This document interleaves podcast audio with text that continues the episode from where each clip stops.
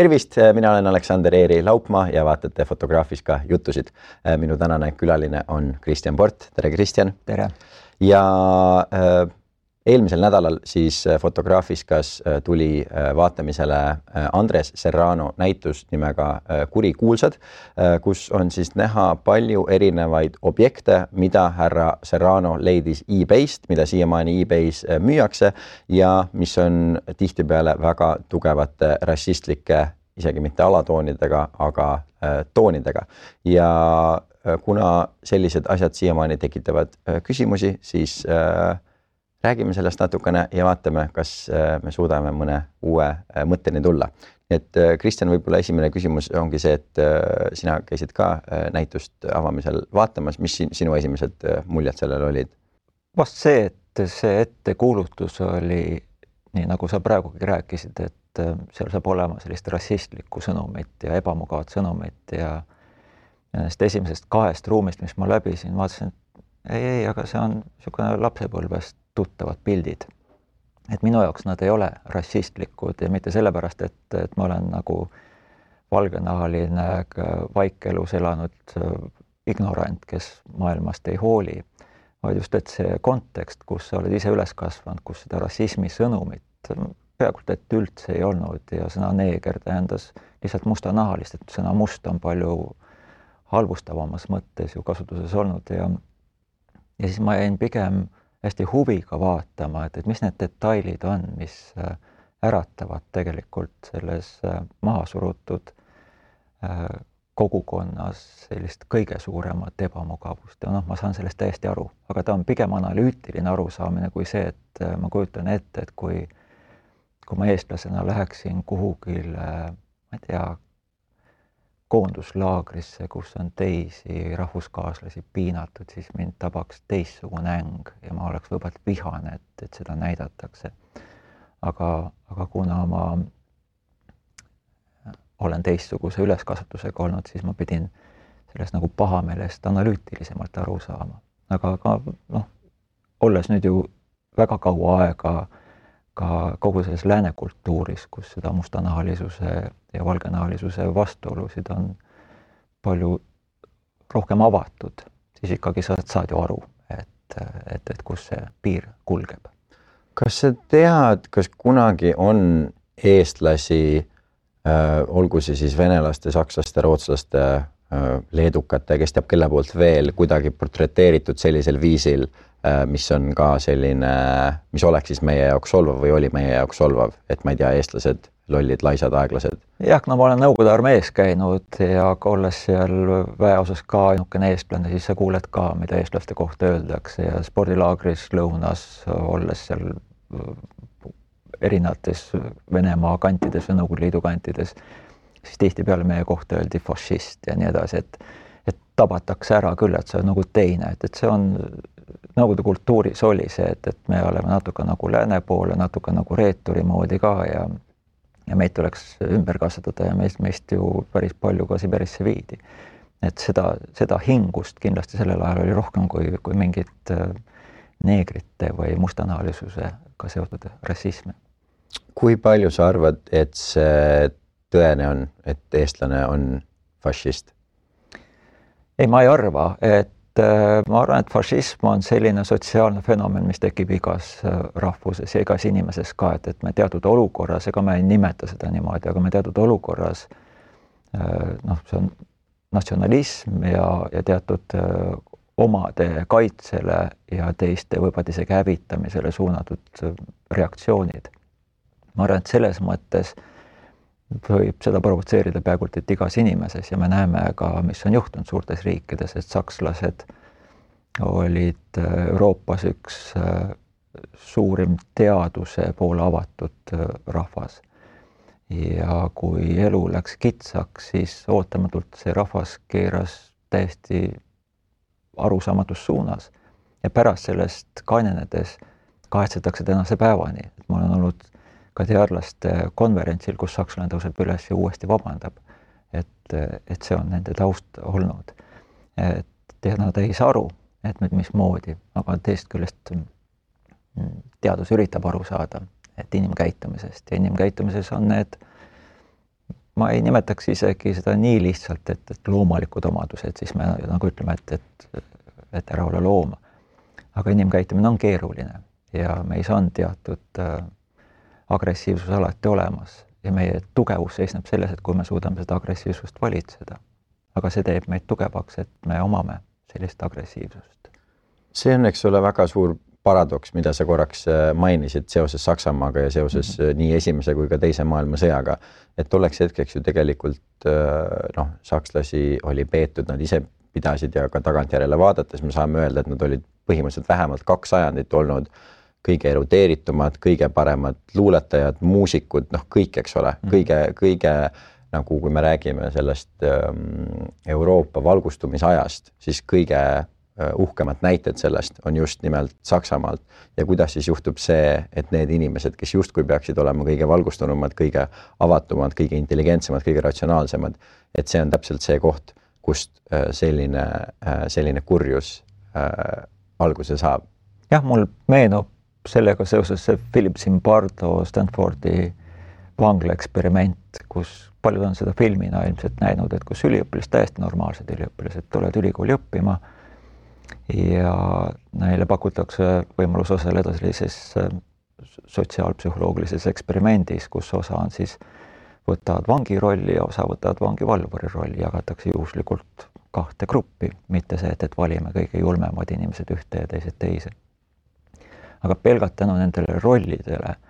ühed hakkasid muutuma allaheitlikumaks, mis motiveerib teistes sellist agressiivset, agressiivset impulsiivsust, mille tõttu see lõhe kasvab veelgi suuremaks, kuni see eksperiment pidi peatatama selle tõttu, et see muutus välja kannatamatuks. ja nüüd Iraagi sõja ajal olid äh, naisvangivalvurid äh,, Ameerika sõja, sõjaväelased täiesti andliku üleskasvatusega, korraliku hariduse ja ülalpidamisega. aga tänu sellele, et nad pandi võimupositsiooni, siis ka nemad muutusid ootamatult vägivaldseteks, nad sõna otseses mõttes mõnitasid ja piinasid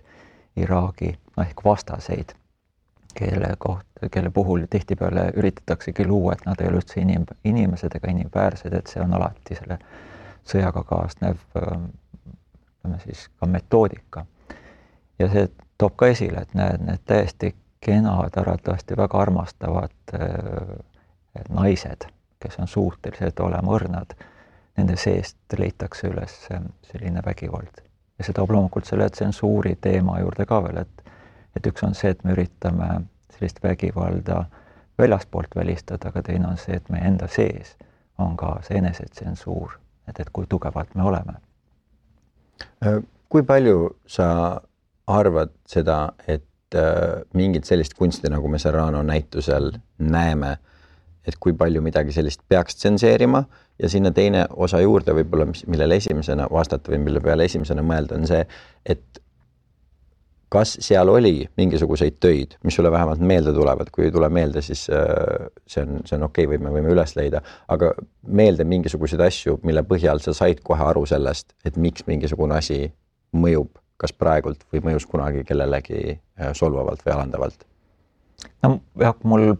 praegu kohe selle küsimuse peale tuleb meelde üks pilt, kus on, äh, ma arvan, et seal tosin valgenhaalist sellises sotsiaalses olukorras, osa vaatavad paremale-vasakule, osa vaatavad siis seda sündmust ja posti külge on seotud äh, selline tüsedam mustanahaline ja ja selle kõrval seisab mees, kes teda piitsaga peksab parasti nagu ei peksa, vaid on ka nagu mingisuguses mõttes. siis sa saad aru, et, et, et selles pildis on niivõrd palju normaalsust, et inimesed tulevad kohale, vaatavad, kuidas ühele ühte mustanahalist nüpeldatakse, me ei tea, mille pärast, aga ilmselt on mingi süü seal. minu jaoks see asi, ma vabandust, et ma segan korraks vahele, aga see asi, mis teeb sellest pilt, mis on postkaart ka veel, et see ei ole mhm. lihtsalt pilt, mis keegi on teinud, vaid see on postkaart, mida kunagi reaalselt on kasutatud, mis teeb sellest eriti sellise võika asja, on see, kui äh, inglise keeles on see sõna casual äh, või niisugune nonchalant äh, mm, -hmm. see, see meesterahvas, kes selle piitsaga on, et ta kuidagi ei ole see, et ta vihaselt seal nüpeldaks, vaid tal on see, et tal on see piits käes, tal on üks käsi püksitaskus, eks ole, mis on see, et noh, see ongi see, mis me teeme, eks ole, et meil on siin see mustanahaline posti küljes. just, eks ole, et millegipärast ma teda nüpeldan, aga et selles ei ole isegi selle just, et see, see normaalsus, mis teeb selle kuidagi veel eriti selliseks ebameeldivaks. Jah, ja, teine, millest ma saan nagu analüütiliselt aru, seal on äh, kolm, ütleme siis meelelahutajat ja nende pea kohal on siis äh, mingid kalastamisvahendid, kus need meelelahutajate näod on tehtud rõhutatult sellised negroidsed, eks, ja seal on konksud alla pandud, et et seal ma saan aru, et, et sellega nagu rohkem üritatakse sellist äh, halb näide, aga ega mul paremat praegu ei tule, et nagu kook näkku draamat tekitada.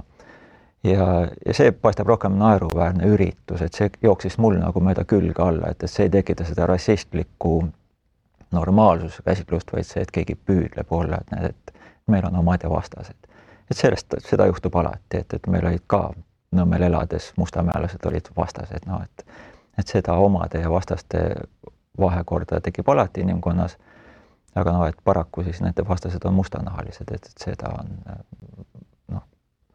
see mind nii ei häirinud, aga ma kujutan ette, et kedagi, näiteks last võib-olla häirib just see, et, et see nägu on tehtud nii selliseks võikaks ja sinna veel teravate ostega kalakonks külge riputatud, et see võib temas näiteks esile kutsuda ebamugavust.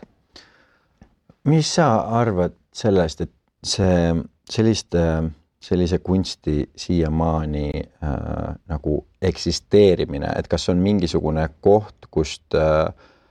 kust sa mõistad seda, et miks äh,, miks tänapäeval inimesed võivad mõelda seda, et sellist kunsti isegi ei peaks nii-öelda näitama või et me isegi peaks äh,, me ei peaks niisuguseid asju eksponeerima, sellepärast et see justkui ikkagi mõjub väga solvavalt ja alandavalt. ma toon nüüd üks väga-väga ekstreemse teiselt poolt näite, mis on see, et M&M-s, see mm. maailmakuulus äh, kommi, eks ole, firma, äh, nad just ütlesid, et nad lõpetavad kõikidel oma nendel piltidel, et nad ei kasuta enam jalanõusid, sellepärast et isegi jalanõud võivad viidata niimoodi kellegi rassile, et need kommid mõjuvad siis ükskõik missugusele inimgrupile väljajätvalt et umbes, et tal on sellised jalanõud, selliseid jalanõusid kannavad sellisest ja sellisest rahvusest inimesed ja kuna mina ei ole selline, siis sellepärast see kommipakk mõjub mulle solvavalt ja sellepärast ma ei osta seda kommi. Eks ole, ja see kõlab niisuguse asjana, et kui ma oleks seda kümme aastat tagasi olnud, mitte keegi ei oleks uskunud, et niisugune asi kunagi juhtub, aga niisugune asi reaalselt just noh, viimase paari päeva jooksul äh, juhtus, kus nad sellise statement'i tegid. Ja see on selline asi, millega noh, enamused inimesed veel vähemalt meie riigis on nõus, et see on üsna absurdne ja miks keegi üldse niisuguse asja peale mõtleb ja kui hea su elu on, et sa üldse viitsid niisugust mõtet mõelda. aga nagu me näeme ja nagu me oleme viimase kümne aasta jooksul ka näinud, viie-kuue jooksul eriti, on see, et väga paljud asjad, mis meie ühiskonnas justkui ei ole probleem, aga Ameerikas on probleem, siis paariaastase niisuguse nagu säriajaga nad jõuavad äh, ka meie juurde ja hakkame meie neid ka järsku probleemiks pidama ja siis tekibki see küsimus, et kas see päriselt on meie jaoks probleem või vaid või kui, kuna me nii palju oma mõjutusi saame juba Ameerikast, siis me lihtsalt otsustame, et kui see on nende jaoks probleem, see on meie jaoks ka probleem, ehk siis me lihtsalt nagu copy paste ime nende probleeme enda ühiskonda, mis võib-olla isegi meie ühiskonnas ei ole äh, pädevad probleemid. no üks teema, mis kohe nagu pähe lõikas, on see, et äh, juhul, kui nendel õnnestub äh, ära kaotada kõik rassismile viitavad signaalid, siis meie muutume rassismi suhtes vähem tundlikuks aga rassismi kui halba nähtust või seda hoiatavat nähtust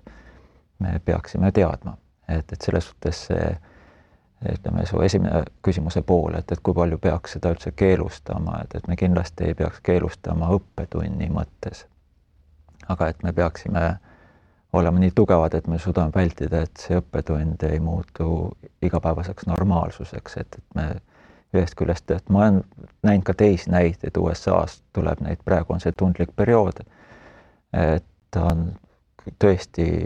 pool sajandit või kauemgi on olnud mingisugused küpsetised, kus äh, paki peal on see neegri mamma, mis on kogu aeg kõigil lapsepõlvest peale tuttav, mitu põlvkonda läbi käinud.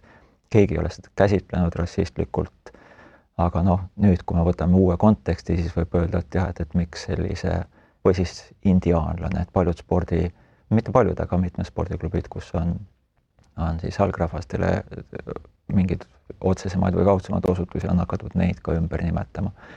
meil enam ka ju seda kohvikust moorapeakooki ei ja, saa. ja noh, Moskva sai on ka Viini, Viini sai, et, et meil on, meil on omad tundlikkused olemas, et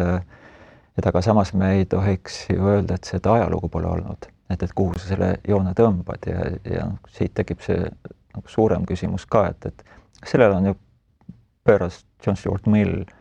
tähelepanu seal kuskil üheksateistkümnenda sajandi äh, lõpupoole, et et tema just argumenteeris, et sellise tsensuuri puhul äh, kannatab tõde. et osa ebameeldivast võib tegelikult osutuda tõeks, et me, me näeme, et teadus on selline surnuaed, kus on hästi palju tõdesid ära maetud just seetõttu, et keegi on ikkagi julgenud öelda, et, et teised seisukohad on ka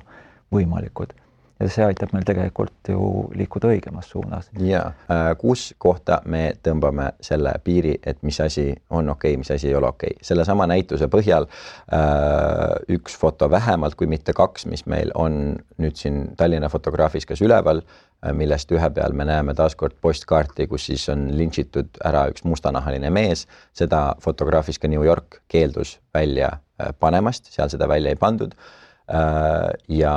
meil on siin see näitamiseks väljas olemas, Stockholmis oli see ka näitamiseks väljas olemas. kui keegi nüüd, kes olgu ta siis kas mustanahaline inimene või olgu ta inimene, ma ei tea, kelle vanemaid või vanavanemaid või esivanemaid, nagu ka eestlaste esivanemaid, eks ole, veel ma ei tea, tuhande kaheksasaja viiekümne kuuendal aastal äh, ülespoodi, et, äh, et kui keegi ütleb, et selline asi on tema jaoks solvav ja teeb talle nii tugevalt haiget, et kas siis on kuskil sinu arvates mingisugune punkt, kust me peaksime tõmbama selle piiri, et me ütleme, et me mingit, midagi sellist äh, ei näita. Ja kui me oleksime nõus seda tegema sellise töö kohta, siis kas me oleksime nõus seda tegema ka näiteks sellise töö kohta, kus meil on lihtsalt mustanahaline äh, nukk, mis on ka selline väga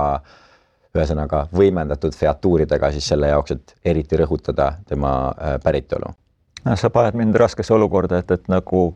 minu arvamus äh, oleks äh, mingi lõpliku tõe äh, esiletoomine või valgustamine, et, et, et sellisel juhul ma saaks osutada kellelegi, kes ütleb, et kuidas need asjad käivad ja sina teaksid seda samamoodi.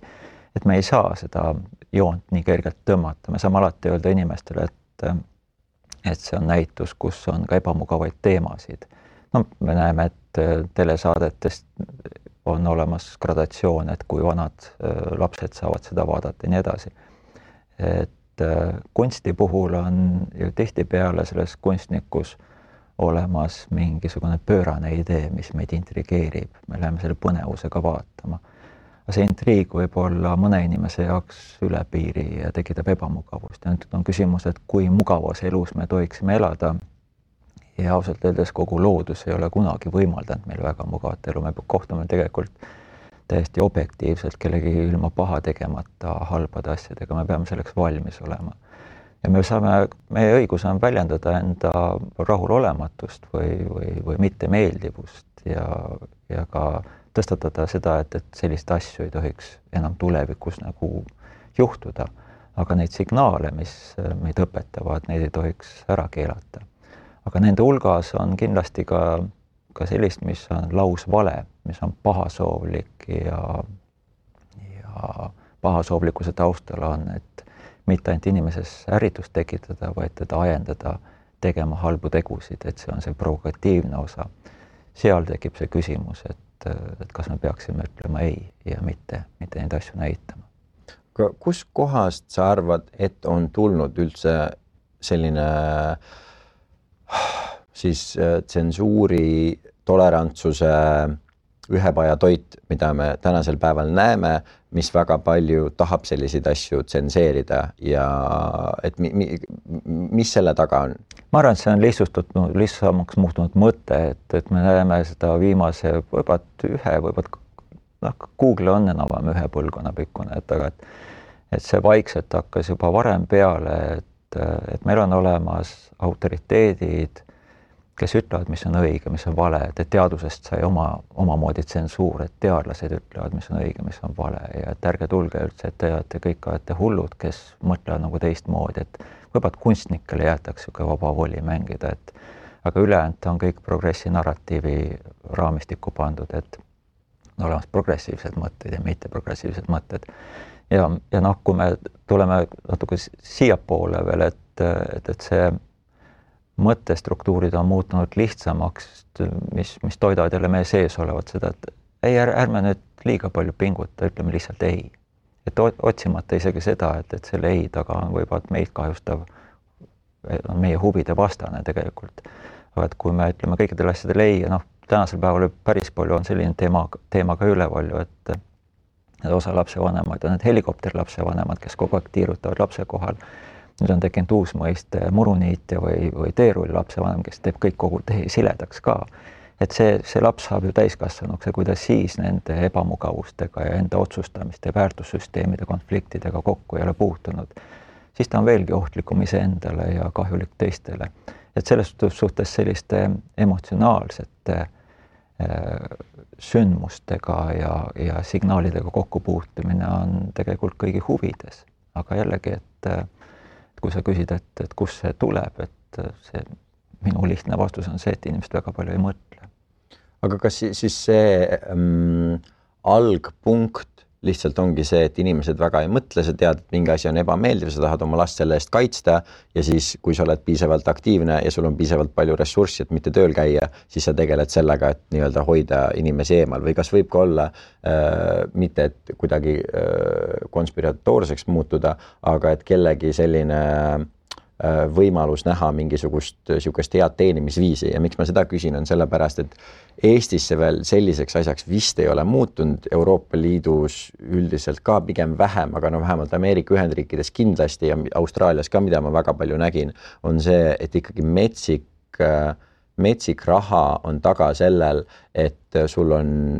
hiigelsuured ettevõtted kellel ei ole mitte mingit praktilist väärtust, aga kes teenivad raha lihtsalt sellega, et nad käivad firmadele tegemas äh, loenguid, ettekandeid, presentatsioone sellel teemal, et kuidas on õige töökeskkonnas nii-öelda suhelda ja nii edasi. ja seal on mingisugused noh, ülibaasasjad, mis on juba seaduses ka määratud, eks ole, et kuidas sa võid käituda, kuidas sa ei või käituda, aga tegelikult on lihtsalt see, et nad võivad lihtsalt pakkuda ettevõtetele nädalate pikkuseid mingisuguseid äh, õppekavasid, mis äh, on tegelikult äh, lihtsalt normaalselt inimkäitumise baasid, aga siis küsida, takseerida selle eest metsikult-metsikult äh, raha ja, ja siis, kui sul ei ole nende seda templit küljes, et sa oled seal käinud, siis vaadatakse, et oi, et noh, see firma ilmselgelt ju ei hooli mitte kellestki ega mitte millestki. jah, tõsi, see toob vast selle teise teema juurde ka, et, et ega Serrano näituse materjal, nagu ta ise ütles ka, et et see on e-base'ist ostetud, et selles mõttes suurettevõte ei ole seda tsenseerinud, et seda, seda kaupa müüakse, mis kelles, kelleski põhjustab sellist pahameelt, et näitusel ei tohi välja panna. samas me võime näha, et et näitustel on asju, mida Facebook ei, ei luba näiteks panna, terve hulk kunsti on taolist, kus on paljas naise ülakeha, just et nädal aega tagasi hakkas uus diskussioon peale, et, et kas seda rinnanipuu seaduseks nimetatakse, et, et kas seda äh, tuleks ümber vaadata ja nüüd, kui me paneme need asjad kokku, siis me näeme, et, et Facebook üritab siis äh, nagu ta oma sõnadega järgi ütleb, et me üritame tagada kõikide oma liikmetele võimalikult mõnus äraolemise, et need, nad ei tunneks ebamugavust, seega nad väldivad selliseid teemasid, mis võiks tekitada ebamugavust.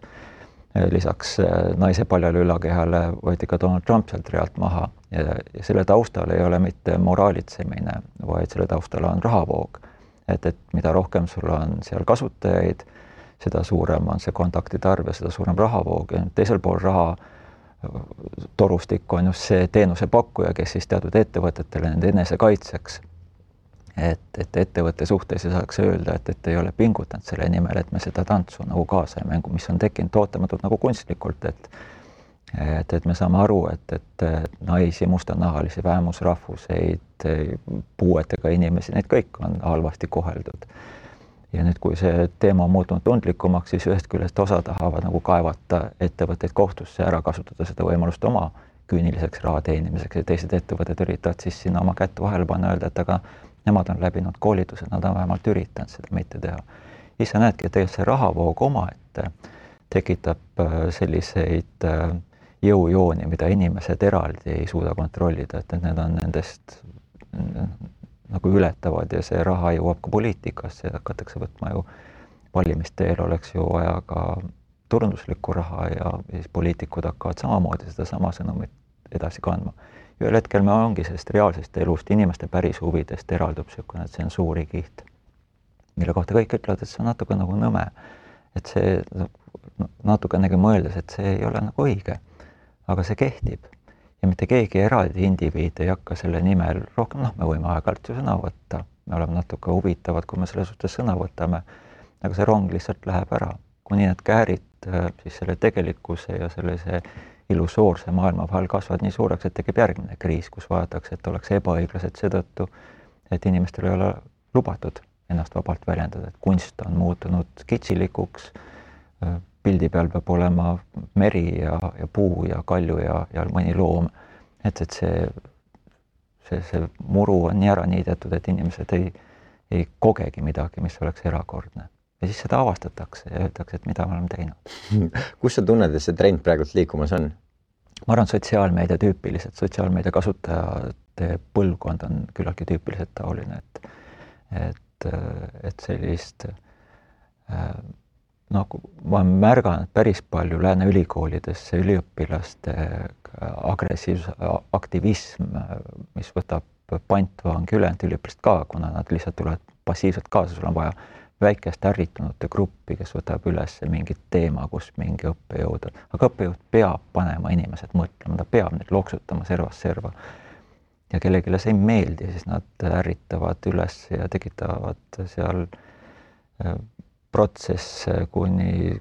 kümme, kakskümmend aastat tööl olnud professorid vallandatakse seetõttu, et ülikooli majanduslikud huvid on, ületavad selle mõttevabaduse. et neid näiteid on väga lihtne leida aga ma mõtlengi seda, et noh, neid näiteid ongi umbes kaks tuhat neliteist vist hakkas pihta midagi sellist, kus Yale'is esimest korda oli ja kus tekkisid esimesed äh, suured ühiskondlikud probleemid seoses sellega, et missuguseid asju on Halloweeniks äh, mm. endale õigustatud selga panna ja missuguseid mitte. aga, aga et see on nüüd nii kaua aega kestnud et, et minul vahepeal on selline tunne, et või võib-olla me oleme selle nii-öelda nagu haripunkti äh, kätte saanud, sest mingil hetkel, eks ole, nagu sa ütlesid, need käärid lihtsalt lähevad nii suureks, et reaalsuse ja illusoorsuse vahel on lõhe nii suur, et mingi hetk see peab nagu noh, kuskil käib mingisugune, äh, mingisugune plaks ära, sest äh, minul endal on küll see küsimus, et, et kui kui kaugele see saab edasi liikuda, et kui M&M-sidel ei tohi enam isegi tossud jalas olla mm., et selle jaoks, et kedagi solvata, siis noh, see ei saa nii kaugel olla ja aga ta ei ole kõikidesse riikidesse, arenenud riikidesse levinud, et, et see võtab kindlasti aega, me näeme, et, et Ühendkuningriigis on, on seda teemat hakatud tõstatama ja ja noh, Euroopa natukene niisugune borsisupi moodi, et seal on seda ebaühtlust natuke rohkem, aga aga see ei ole veel vallutanud kõike ja need lihtsalt osa, osa aktiviste lihtsalt ei ole avastanud, et see võimalus on olemas, kuna nende ümber on see kasvuplatvorm, mis on hästi neutraalne ja ärme, ärme tekita konflikte ja kui neid ärritatakse, siis nad tulevad kaasa ja siis me näeme, et sotsiaalmeedia ju kasutabki teatud mõttes seda jällegi rahavoo huvides inimesi ärritavaid sõnumeid, et nendega provotseeritakse, siis saab rohkem klikke ja nii edasi. ja see on arvatavasti veel siin, ma selles suhtes ei tunne vähemalt, et, et oleks me sellise mäe, mäetipu jõudnud. okei okay,, aga kas samas ei ole ka tõsi see, et äh, kui meil käib äh, ikkagi läänemaailmas äh, sõda ja kus inimese toit hakkab kallimaks minema, kus tema äh, korteri soojendamine hakkab kallimaks minema, nii edasi, nii edasi, nii edasi, et mingisugusel hetkel juhtub ka see, et kuna nii-öelda selle tavalise keskpärase inimese, kes on viimased paarkümmend aastat elanud üsna ikkagi väga-väga head elu, et sa ei pea kannatama, et sul on külm, et sul on kõht tühi, nii edasi, et sellel hetkel, kus sul see hirm kasvõi hakkab tekkima, et sellel hetkel see huvi nüüd sellepärast, et mis värvi tossud M&M-sil jalas on äh, või see, et mismoodi sada aastat tagasi keegi portreteeris äh, mingist teisest rahvusest või riigist olevat inimest, äh, et see hakkab nii-öelda selle tähtsus hakkab taanduma? jah, see on võib-olla isegi kaks vaadet, üks on see, et mille pärast me ei suuda väga palju mõtelda, sest meil ei ole võimalust omaette üldse olla, et, et me oleme sellises väga meedia ja ütleme, signaalimüras, et, et meedia, meedia võimaldab seda. et meil on hästi palju sellist äh, kokkupuudet maailmas juhtuvatega ja kõike suhtume siis pinnapealselt ja aeg-ajalt tuleb mingi sünd, sünd, sündmus, mis trumpab ja seetõttu siis me need muud asjad nagu unustame ära, et, et meil on, meil on endal Eesti kriisid olnud selgelt, kus me lubasime kartulikoori süüa, noh, see ununes ära, kuna ja nüüd paistab, et sellist rahvuslikku ja kokkutulekut, eneseohverdust ja annetust tänu Ukrainas toimuvale agressioonile, see tärkab uuesti, et teatud häid, häid omadusi inimestes mobiliseeritakse aga, aga me tahame, et nad saaks kiiresti kaelast ära, et see on jällegi selline mäletan treener Tšiikin kunagi ütles, et noh, et kõik olete pontsikud, et te peate kannatama, aga tema tuleb sõjaajast ja siis ma näen ise seda, et noh, kõik vanemad ütlevad, et lapsed on kerged ja pehmod. et aga, aga päriselt ka, et, et näed neid maailmas idealiseeritud tohutu suuri pingutusi sooritanud inimesi, et sa ei sul on nagu valida kahe, kahe ideaali vahel, et inimesed, kellel on igast palju asju ja teine on inimene, mis on midagi korda saatnud ja see, kes on midagi korda saatnud, tavaliselt tal ei ole palju asju, ta ei ela mugavat elu, vaid ta elab just kannatusterohket elu. ja seetõttu see, see meie tasakaal on pigem läinud sinna, et, et me vaatame ainult, kui on seda toredat asja ja me unustame ära, et tegelikult inimese elu tähenduslik osa tuleb just sellest kannatusest ja, ja nendest jagusaamistest aga kuidas äh, sa tänapäeval, kas siis lapsevanemale või noorele inimesele, äh, kellel on neid kogemusi vaja, mismoodi sa talle selle õppetunni annad, kus kohas see nagu konks on, et panna teda seda mõistma? see on hea küsimus, et, et ega mul vastust ei ole, ma tean, mida on sotsioloogiast tähele pandud, et, et kriisis sisenev põlvkond on oma lapsi kasvatanud teisiti, kuna need põhjustavad selle kriisi, nad on arrogantsed ja, ja tarbivad liiga palju, siis kriisist väljuv põlvkond vaatab, vaata, mis shit happens, et, et, et, et nüüd me peame midagi muud tegema, siis nad otsustavad hoopis hariduse kasuks, et lapsed tuleb kasvatada hoopis teisiti. ja need lapsed, kes üles on kasvanud, heaolu kasvatanud, need üritavad siis oma järglastele tekitada uuesti sellise mulje, meie elame seda põlvkonda, kes pärast teist maailmasõda, minu vanemad on sellest põlvkonnast pärit mina kasvasin selles põlvkonnas, kus haridust rõhutati hästi palju ja praegu on siis, näed ise ka, kuidas üritada oma lastele tekitada sellise heaolu ja et, et sul endal kõik ei ole olnud ja, ja võib horisondil näha, et, et nad on pehmod ja nemad tekitavad selle uue kriisi ja nüüd, mida me näemegi Euroopas, on vaieldamatult need kriiside sagedus ja sügavus suureneb.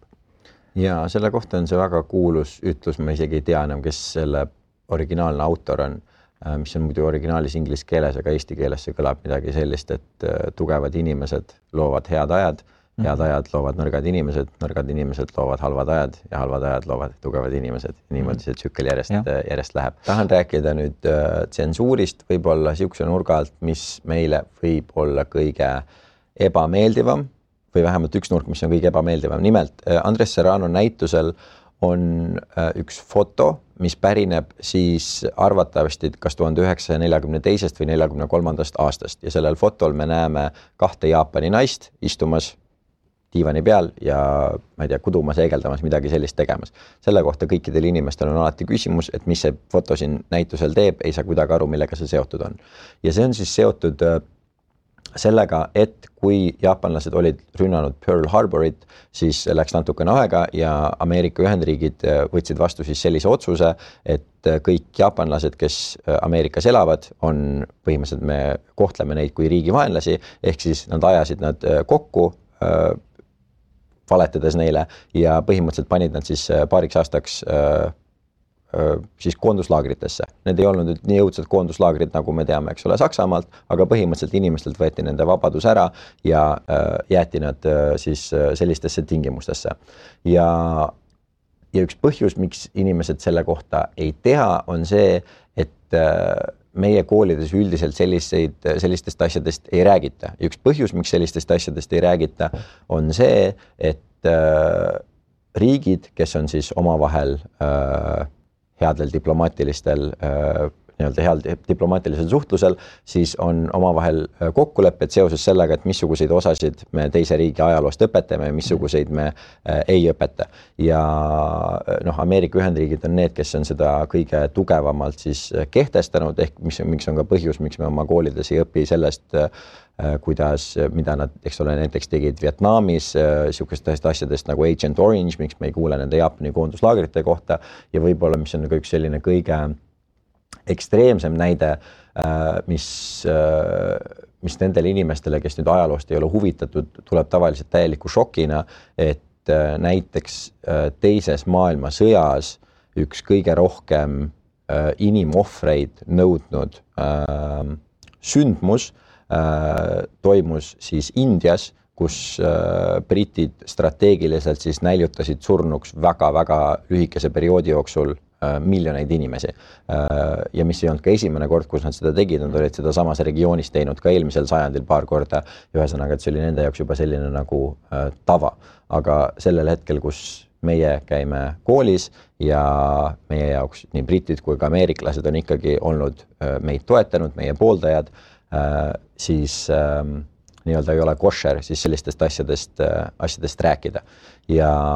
nüüd paratamatult kõige sellega, mis Ameerikas on viimase, noh, ma arvangi, et siis Trumpi valimisest saati pihta hakanud, on see, et ameeriklased on ise hakanud ühiskonnana hästi palju kriitilisemalt vaatama iseenda ajalugu ja justkui nii-öelda nagu nende vanad niisugused patud, mis nad on proovinud kogu aeg ära peita, ära siluda, öeldes kogu aeg, et meie oleme number üks, et need niimoodi pulbitsevad mullidena nii-öelda äh, pinna peale ja nendest rääkimine muutub ühiskonnas aina aktsepteeritavamaks. Ja seesama näide, mis sina enne tõid seoses nende äh, USA naissõduritega, kes suutsid seal äh, Abu, Abu, Abu Ghraib või mis selle seal oli äh, piinata neid, neid inimesi.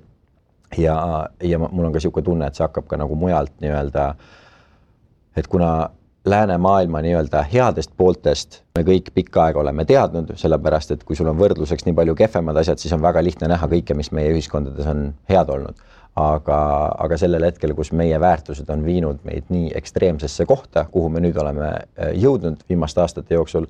siis me hakkame ka nägema kõike seda nii-öelda musta, mustemat ja sobisemat äh, poolt. et, et kus kohas äh, selles mõttes ma isegi otseselt ei tea, kas ma tahan siia mingit küsimust otse küsida, võib-olla ma kõigepealt lihtsalt kuulan, mis sina äh, selle äh, mõttekäigu kohta arvad. jah, ma arvan, et äh, mis see paralleelne mõte, mis mul pähe tuli ja jällegi norimata liiga palju kõikide inimestega, et, äh, aga küsi rikkalt inimeselt, kuidas sa rikkaks said seda ei peeta heaks tavaks.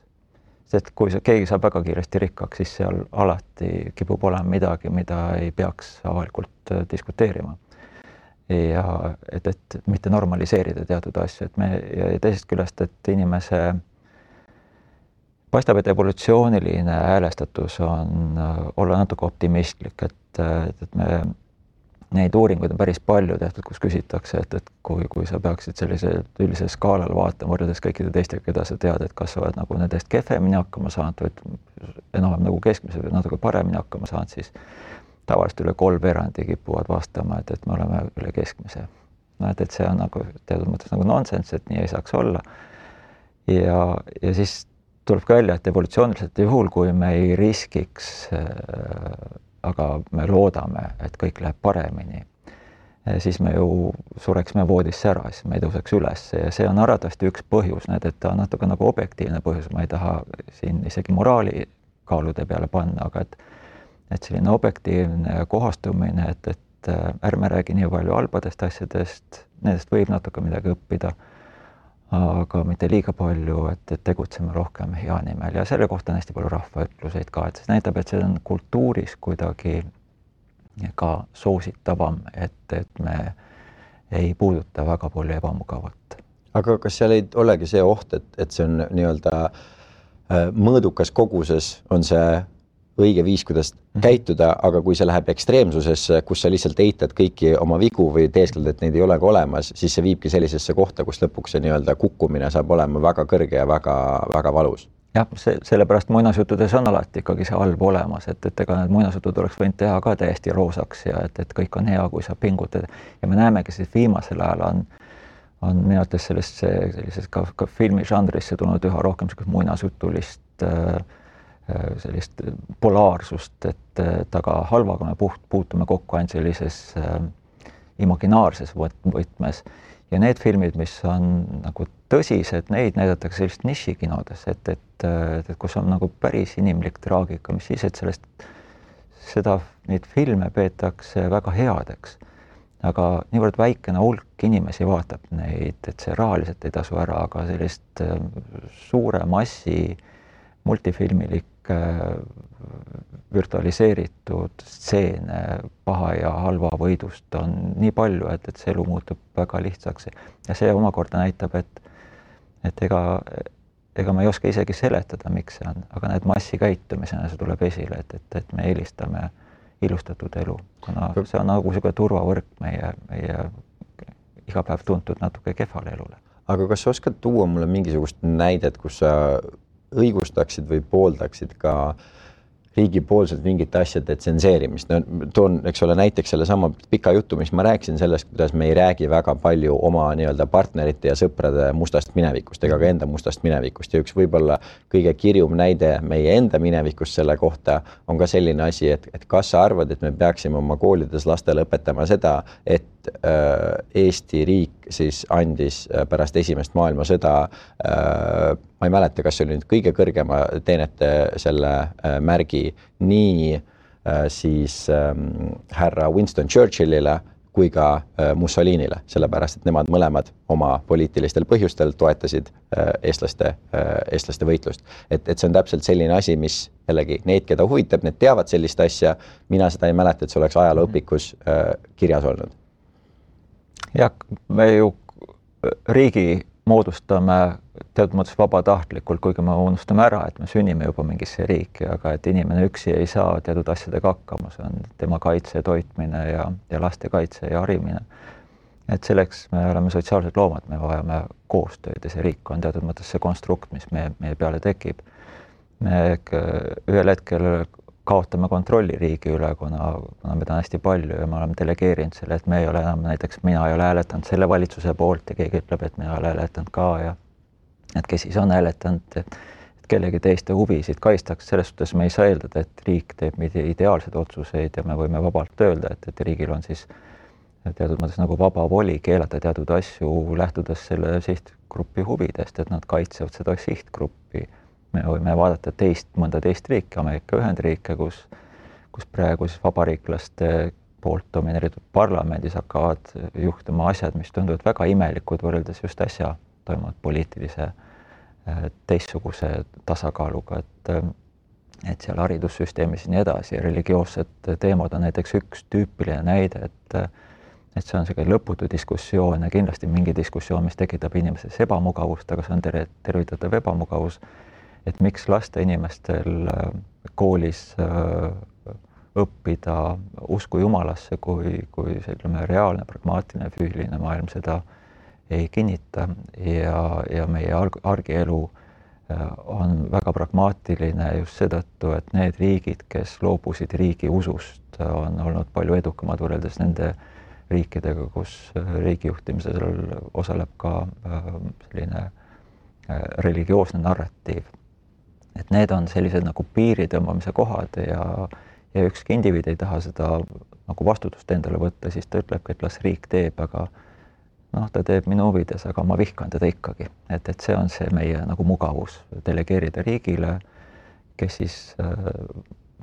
paksunahalise ninasarvikuna peaks täide viima teatud meie huvisid, mida me ei oska ise väga hästi defineerida. okei okay,, aga kui sa väga lihtsalt proovid vastata jah või ei, siis kas me peaksime õpetama iseenda äh,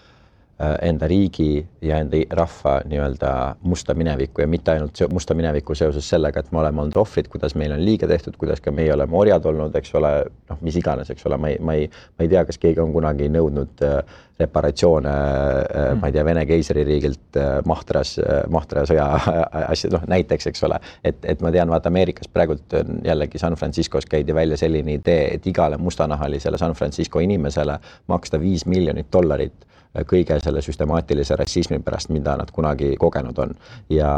ja noh, selliseid näiteid äh, on leida üsna palju veel seda, et Eestis keegi niisugust asja teinud oleks, ma ei tea, eestlastel tundub olevat see, et meil oli raske, jube halb oli tõesti, aga noh, teeme lihtsalt tööd ja äkki kunagi läheb paremaks, noh, see mentaliteet on enam, enam-vähem selline. aga ja, ja sel, aga sellest, kuidas meil on raske olnud ja kui halb meil on olnud ja kuidas kõik meile on liiga teinud, sellest me räägime ikka. aga kas me peaksime ka rääkima sellest, mis meie enda nii-öelda äh, patud on? ma usun küll, et, äh, et see on tugeva inimese omadus, tunnist, tunnistada vigu ja õppida nendest, et, et ma ei näe, et ma näen ebamugavust vaieldamatut, aga, aga see on just selle arengu eelduseks ka, et meil peab olema kuskil, kuhu toetada ja arusaamaks ka, et, et see toetuspunkt ei ole olnud äh, kõige parem, aga ta on õpetlik olnud. aga kas sa oled nõus ka sellega, et noh, sakslaste puhul näiteks on läinud selles mõttes natukene ekstreemsusesse, et seesama näide, mis sa tõid sellega, et inimesed siiamaani äh, tõusevad püsti ja vabandavad ja tunnevad metsikut rahvuslikku häbi selle pärast, et kuskilt kohast peab ka ju aru saama sellest, et noh, et kui sina isegi ei olnud siis elus, et mille eest sa enam saad nagu vabandada, et et kuskil, et see on jälle niisugune koht, kus mina saan aru jälle, miks niimoodi tehakse küll, aga väga raske mõista, kus see balanss siis on selles, et tunnistama, mis me oleme valesti teinud, aga praegult tegeleme edasiliikumisega, mitte selles nagu kogu aeg selles minevikus nii-öelda sügavamale kaevumisega. aga see on ka, üritad rakendada sellist lihtsat mõttemalli, et, et asjadel on mingi selge, selge joon olemas, et, et äh, sotsiaalsed protsessid, inimesed, äh, nende mõttemaailm on, on suures muutusprotsessis ja see, et keegi individuaalselt võib-olla kaks-kolm põlvkonda pärast reageerib kuidagi omapäraselt ka mahtrasõjale või arvatavasti keegi siin kihvatab ja mõtleb, et, tuleks teha midagi taolist ja ta leiab kindlasti endale ka õige pea kaasosalisi. et, et seda ei saa käsitleda kui absoluudina, et, et nemad nüüd määravad ära, mida see ülejäänud, see suur grupp käitub, aga et, et me kindlasti hakkame nägema või näeme ka ajaloost, et selliseid üleminekud ei ole mitte selgelt joonega lõigatud. Fašism pidi olema täiesti nagu mustvalgelt ehitatav ja praegu sa näed sellist fašistlikku liikumist Eestist Ukrainani välja, et et, et see ja kui me ütleme, et seda ei ole, siis me ju petame ennast, et keda on kõige lihtsam petta iseennast, keda on kõige nõmedam petta, on iseennast petta. kas sul on hirm Eesti rahva tuleviku pärast? mul on igasugu, mul on inimkonna pärast hirm, et selles suhtes ka Eesti rahva pärast. kumma pärast rohkem? Või nagu kumb sa tunned, et reaalsem on, et kas see, et äh, me inimkonnana suudame nii lollid olla, et tõmmata ühel viiest erinevast viisist endale vesi peale või, või see, et eestlastena me ei, me ei suuda end kokku hoida? ma isegi pakuks kuuenda versiooni, et inimkond rikub niivõrd palju tuju ära, et eestlastel ei ole tahtmist eestlased olla mm.. aga mis sa ütleksid, mis eestlaste kõige, kõige niisugune parem, tugevam ja kõige kehvem omadus on? Seni tugevus on olnud see, et, et me oleme suutnud eh, oma noh, kui see on teatud mõttes nagu trivialiseeritud ka, aga just, et sealt sellest, sellest nagu liiga läägest sõnumist välja tuua, et, et, et meil on omakeelne haridussüsteem. ja haridus on tõesti see, mis, kus on see diskussioon, see, see vastaspoolte arutelu, et, et see loob selle rahvale selle tugevuse. ja nõrkus on see, et, et meid on väga lihtne ära osta, et mugavusega. kas sa tunned, et see on viimase kolmekümne aasta jooksul juhtunud? ja, ja kindlasti. aga mis sa näed, mis sellest tee võib välja olla? et küsi uuesti, et mis mõttes? et, et kas, mis oleks tee sellest välja, et kui meid on mugavusega ära ostetud ja me oleme sellises olukorras juba, kus me oleme, kus me näeme, et äh, lihtsalt kõik, kes peale tulevad, on pehmod, sest sul ei ole mitte mingit põhjust mitte pehmo olla. et kas see hetk, kus see muutub, ongi see, kus on nagu vesi ahjus ja nagu sul ei ole muud võimalust lihtsalt kui see, et sa pead ellu jääma või kas on meil mingisugustki lootust selleks, et inimesed suudavad ennast kokku võtta ja neid samme hakata tegema enne seda, kui äh, kriis käes on? on küll, no sa ütlesid juba vastuse ka, et, et me õpime põhimõtteliselt ainult kriisidest, et me võime näha indiviidi pealt, et, et inimesel on haigussümptomaatikaga, ta ignoreerib seda elab selle raske haiguse üle, kohtub selle nagu väga selge tõega. Ja ta muutub ootamatult vantlikuks. me näeme liikumisharrastusse tulevad inimesed pärast seda, kui on, on kogenud midagi erakordset, nad oleks võinud ära alustada, ma ei tea, pargiauto parklas natuke kaugemale, kõnni sinna kaubanduskeskuse ukseni, sinna ukse ette trügitakse. aga siis sa näed, et inimesed äh, õpivad kõige rohkem sellest kriisist, et seda targutamist on hästi palju olnud, finantskriisi eel räägiti päris palju, kuulge, kuulge, et me lähme kinnisvaradega, kogu selle äriga lähme põhja, et, et me tõmbame siin terve majanduse kaasa. praegu räägitakse sedasama, kas keegi midagi muudab, ei, arvatakse, noh, need anud räägivad seal, tädid ka. aga, aga, aga muudetakse siis, kui sunnitakse muutma, see on jällegi inimesele hästi iseloomulik kas sinu jaoks on praegult maailmas ka midagi, mis kuidagi positiivselt inspireerib või mis annab lootust selleks, et isegi kui läheb hulle, hulluks, et siis mingid asjad, mis äh, sellest ka välja toovad? Ja positiivne on see, et, et me seni oleme suutnud enam-vähem välja tulla. see ei tähenda seda, et me oleme suutnud valida kõige parima tee, et me ei ole ühtegi alternatiivset teed ju tegelikult oma aruteludes läbi käinud ja ko kogemus puudub. me oleksime olnud arvatavasti palju paremas seisus täna, kui oleksime mingi muu arengutee peale sattunud. kas või Nõukogude periood oleks võinud Eestist mitte üle käia et oleks võinud sinna, ma ei tea, lõuna pool, ma ei taha lätlastele liiga teha, aga ütleme, võrreldes Eesti ja Soome elu näiteks on, on kindlasti sellest mõjutatud olnud. et, ähm, et, et ma, ma ei oska öelda väga sellist väga optimistlikku lahendust, aga, aga, aga see see, mis toidab seda optimismi. Ja ma ei taha jällegi, minu arvates on see ka hästi ohtlik, me oleme alati mingitest kriisidest jagu saanud, no et varem või hiljem igal juhul see lõpp saabub, üheksakümmend üheksa koma üheksa protsenti, jah, protsenti kõikidest liikidest on välja surnud. inimesele ei ole antud era-, erandit selles suhtes, et, et äh, me oleme väga lühikest aega nagu inimese moodi loomad ol, olnud, et ütleme, võib-olla kuus miljonit aastat tagasi hakkasime ahvist eristuma. niisugust homo sapiensi võib-olla heal juhul paarsada tuhat aastat et ma olen väga-väga lühikest aega elanud ja ma olen väga keeruliseks selle elu, elu muutnud, selles suhtes meil ei ole õigust äh, idealiseerida ja äh, seda, et, et me oleme päris paljude asjadega hakkama saanud, ahvidel ei ole telefoni, aga meil on. aga meis on mingisugune äh, loomulik ellujäämisinstinkt, mis arvatavasti mingitel hetkedel tuleb appi, ma sellele usun. Ja meil on seda, seda mõistust ka ikkagi, seda, seda keskkonnatunnetust niivõrd palju tekkinud, et, et et, et, et väikene tasakaal selle optimistliku enesekokkuvõtmise kasuks on. Kristjan Põrd, viimane küsimus sulle, midagi kuulajatele-vaatajatele soovitada, see võib olla, mida elus teha, keda kuulata, mida lugeda, ükskõik mis? ja ma soovitan olla võimalikult mitmekülgne ja natukene riskida rohkem sellega, et et äh, sa ei taha, aga, aga proovi ikka. sest et, äh, et enamus asju ei ole eluohtlikud, enamus asju on õpetlikud. Kristjan Port suur,, suur-suur aitäh saatesse tulemast! aitäh! ja suur aitäh kõikidele vaatamast ja kohtume juba paari nädala pärast